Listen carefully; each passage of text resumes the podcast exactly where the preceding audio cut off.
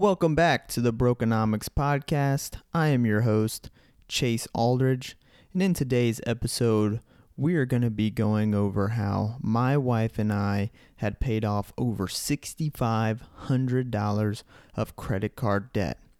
I have five steps that we're going to walk through, so let's dive right in.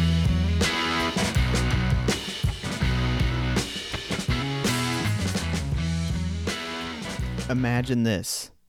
You go out shopping for a brand new TV. You're standing in the aisle, you're looking around, and you find the perfect 65 inch 4K smart TV that you've always wanted. You go to the clerk and they ring you up and they say, That'll be a thousand dollars. In this hypothetical situation, of course. And you look at them right in the eyes and you say, Whoa, whoa, whoa. I'm not going to pay a thousand dollars for this TV. No way. I'm going to pay $1,686 for this TV. Obviously, they're going to look at you extremely confused. I mean, why would you offer to pay more money for the exact same TV? You wouldn't, right? However, every time we use our credit card and we keep a balance on it and decide that we're just going to make the minimum monthly payments, this is exactly what we're doing. Let's use this TV example. We bought a TV for $1,000. The average interest rate on a credit card is usually around 24%, sometimes even higher than that. The minimum monthly payment is typically 3% of the balance. So in this example, I used $30. If you continue just making the minimum monthly payments on this TV, you would end up paying $686 in interest. The point of this exercise is not to discourage anyone who is currently in credit card debt. In fact, the average credit card debt in the US is about $6,365 per household. If you have credit card debt, I absolutely sympathize with you and your situation. My wife and I have paid off over $6,500 of credit card debt ourselves. The reason I wanted to bring this example up is to show the importance of paying off this high interest debt as soon as possible. A lot of times we get so hung up in just making our monthly minimum payments that we don't even realize the long term implications of these high interest rates. Now that we understand the importance of getting our credit card debt paid off as soon as possible, we can start to build a plan to get it taken care of. I have five steps that we're going to go through today to get you on the right track. Step number one is you gotta face the numbers. My wife and I were in quite a bit of credit card debt coming out of college. I mean, why would anyone let a college student who doesn't have a consistent income have a credit card? But, anyways, that's beside the point. We had multiple balances spread out within multiple cards and had absolutely no idea how much credit card debt we were actually in. And just like any financially savvy person, I decided to take the route of just of keeping our credit card debt out of sight and out of mind and not facing it. This is a brokeonomic behavior that we call avoidance. People tend to avoid facing their financial reality due to fear, anxiety, or a sense of overall just denial. I have avoided my financial realities lots of times but the only way to get through it is facing the numbers. I totally understand how this step can be the most difficult for a lot of people, but it's the most important. We have to know where we're at. In order to complete step one, you have to create a list. This list is going to include the name of the credit card, the amount owed on the credit card, the APR or the annual percentage rate, and the minimum monthly payment that you're currently paying on this credit card. Once you've completed this list, congrats. You've now got through step number one which is ultimately one of the hardest steps. And you have officially faced the numbers. Now let's move on to step two. Step number two is probably one of the easiest steps out of the five.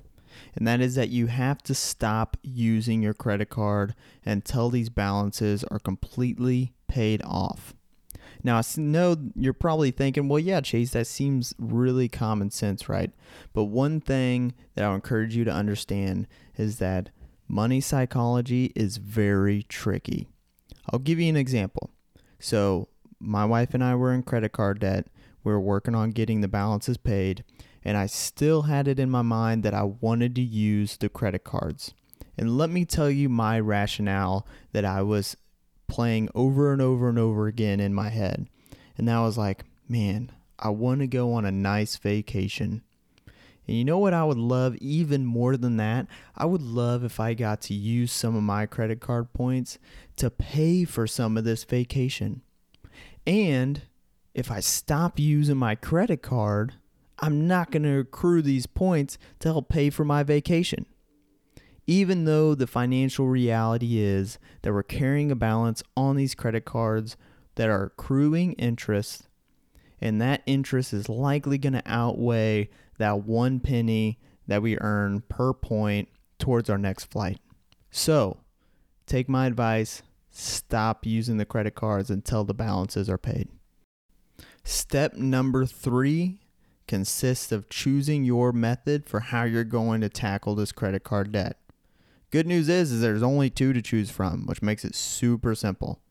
We have the debt snowball approach and we have the avalanche method. The debt snowball approach is really popular, especially if you listen to, to Dave Ramsey. And basically, this method, we're going to start with the lowest balance first, and we're going to pay extra payments towards that lowest balance and then just the minimum payments on all the other cards. Once that lowest balance is completely paid off, now you're just going to rinse and repeat. So you're going to roll over all the funds you're paying towards that card into your next lowest balance. And then it starts to snowball for you. And the next thing you know, phew, you are out of debt. Now, there's some pros and cons to everything.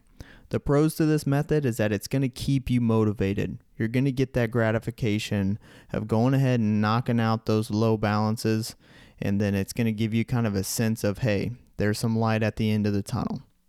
The downside to this method is that you could end up paying more interest on these cards over time.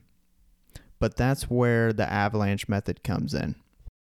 The avalanche method consists of starting with the highest interest rate first and working on paying that down. And then once that's paid completely off, you go to the second highest interest rate and then you rinse and repeat until your debt is taken care of. So, the benefit of this one is that you're going to pay less in interest in the long run, unlike the snowball method. However, this one could be a little less motivating, especially if your highest interest, you know, debt is also the highest balance than all the rest of your debt. So it's going to take a lot more motivation and willpower to continue to keep paying on it. However, typically more financially savvy folks will attack the high interest debt first. Now, with that being said, just know that this is a really high point of contention in the personal finance realm. There are a lot of folks who are very pro snowball approach, and there are a lot of folks who are pro avalanche approach. Uh, in my opinion, I just say just pick one that you can stick with consistently. You now know the pros and cons. I, I don't really care which one is is better than the other. I think that's kind of missing the big picture. The big picture is that you have some kind of plan or strategy or approach to getting your debt paid off. That's what's most important. Now that you have that lined out, we can move on to step number 4. We are almost there. Step number 4 is a fun one in my opinion and that is we are going to identify our credit card debt free date. So here's what you're going to do you're just going to hop online, you're going to search a credit card debt payoff calculator. There's lots of great ones out there. You can go to bankrate.com, they have lots of these calculators ready to go for you. These calculators will help you see hey, if I pay an extra $25 per month towards my credit cards, I will be credit card debt free by this date. And this is really going to help you see the light at the end of the tunnel. Write that credit card debt free date somewhere. Have it always in the forefront of your mind so that way you can stay motivated to getting out of credit card debt. We have officially made it to step number five. If you've been listening to the podcast this long, thank you so, so much. Step number five is that we got to attack this credit card debt very aggressively. As we learned from the beginning of the podcast, we do not want to be keeping balances on these cards. We do not want to be paying $600 extra for that $1,000 TV. So, here's what we did. First and foremost, if you have anything in your savings account over a $1,000, I would recommend putting it all towards your credit card debt. And just keep that $1,000 in there just in case you have something that comes up that uh, is a small emergency. You have something in your savings account that can kind of cushion you. But that's exactly what we did. We took any amount of savings we had above a $1,000 and we put it all towards our credit card debt. Another step is that you may want to consider pausing investing any further. Think about it this way the average interest rate on these credit cards is usually around 20, 24%, sometimes even higher than that. And the most return you're going to get in the stock market is usually 7 to 8%. So, the interest you're gaining on the credit cards is probably going to outweigh the amount of return you're going to get in the stock market. So I would consider pausing the investing until the credit card debt is completely paid off.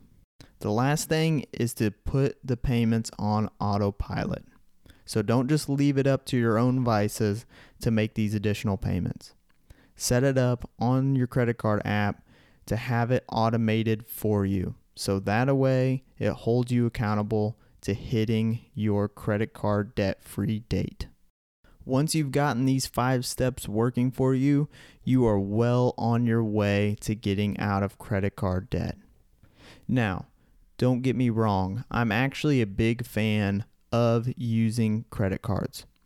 However, we have to learn how to use credit cards responsibly and make sure that we're sticking to our spending plan when doing so.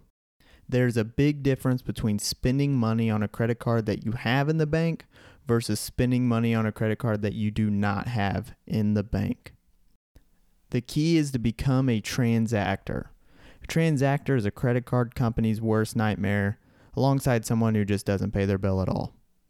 But a transactor is an individual who pays their credit card balance in full every single month. That way, you can enjoy all the perks and benefits of the credit card without paying all the interest on it. There are a lot of great perks and benefits to credit cards that we'll go over in future episodes. But I think another note to take before we end the episode today, and that's something that actually a good buddy of mine had told me one time. He said, Chase, I don't use credit cards, and the reason why is because I just, I know myself, I know my behavior. I know if I have a $5,000 limit, I'll just go swipe, swipe, swipe my credit card everywhere. And next thing you know, I'll hit the limit. It'll be out of control. And I think that's an extremely wise and self aware thing to notice. So maybe, you know, if that's you, if you know, hey, I just I I don't have the discipline, I know I don't have the spending under control, you know, I don't need a credit card, maybe that's the approach you take. However, if you do have your spending under control, which you can listen to my prior podcasts and kind of get more of a handle on your spending and you have a good spending plan in place, credit cards can be a great tool for you. Uh, the key is obviously you just have to become a transactor and pay that credit card in full every single month. And that is it for today's episode. Thank you so, so much for tuning into the episode today. I really appreciate it. If you found anything valuable in today's episode, please go up and hit the notification bell so you can be notified when we drop further episodes. And also, please rate the podcast. This is what's going to help it grow. Also, be sure to follow us on Instagram and TikTok for more personal finance content. This is Brokeonomics, and I'm your host, Chase Aldrich. I'll see you on the next episode.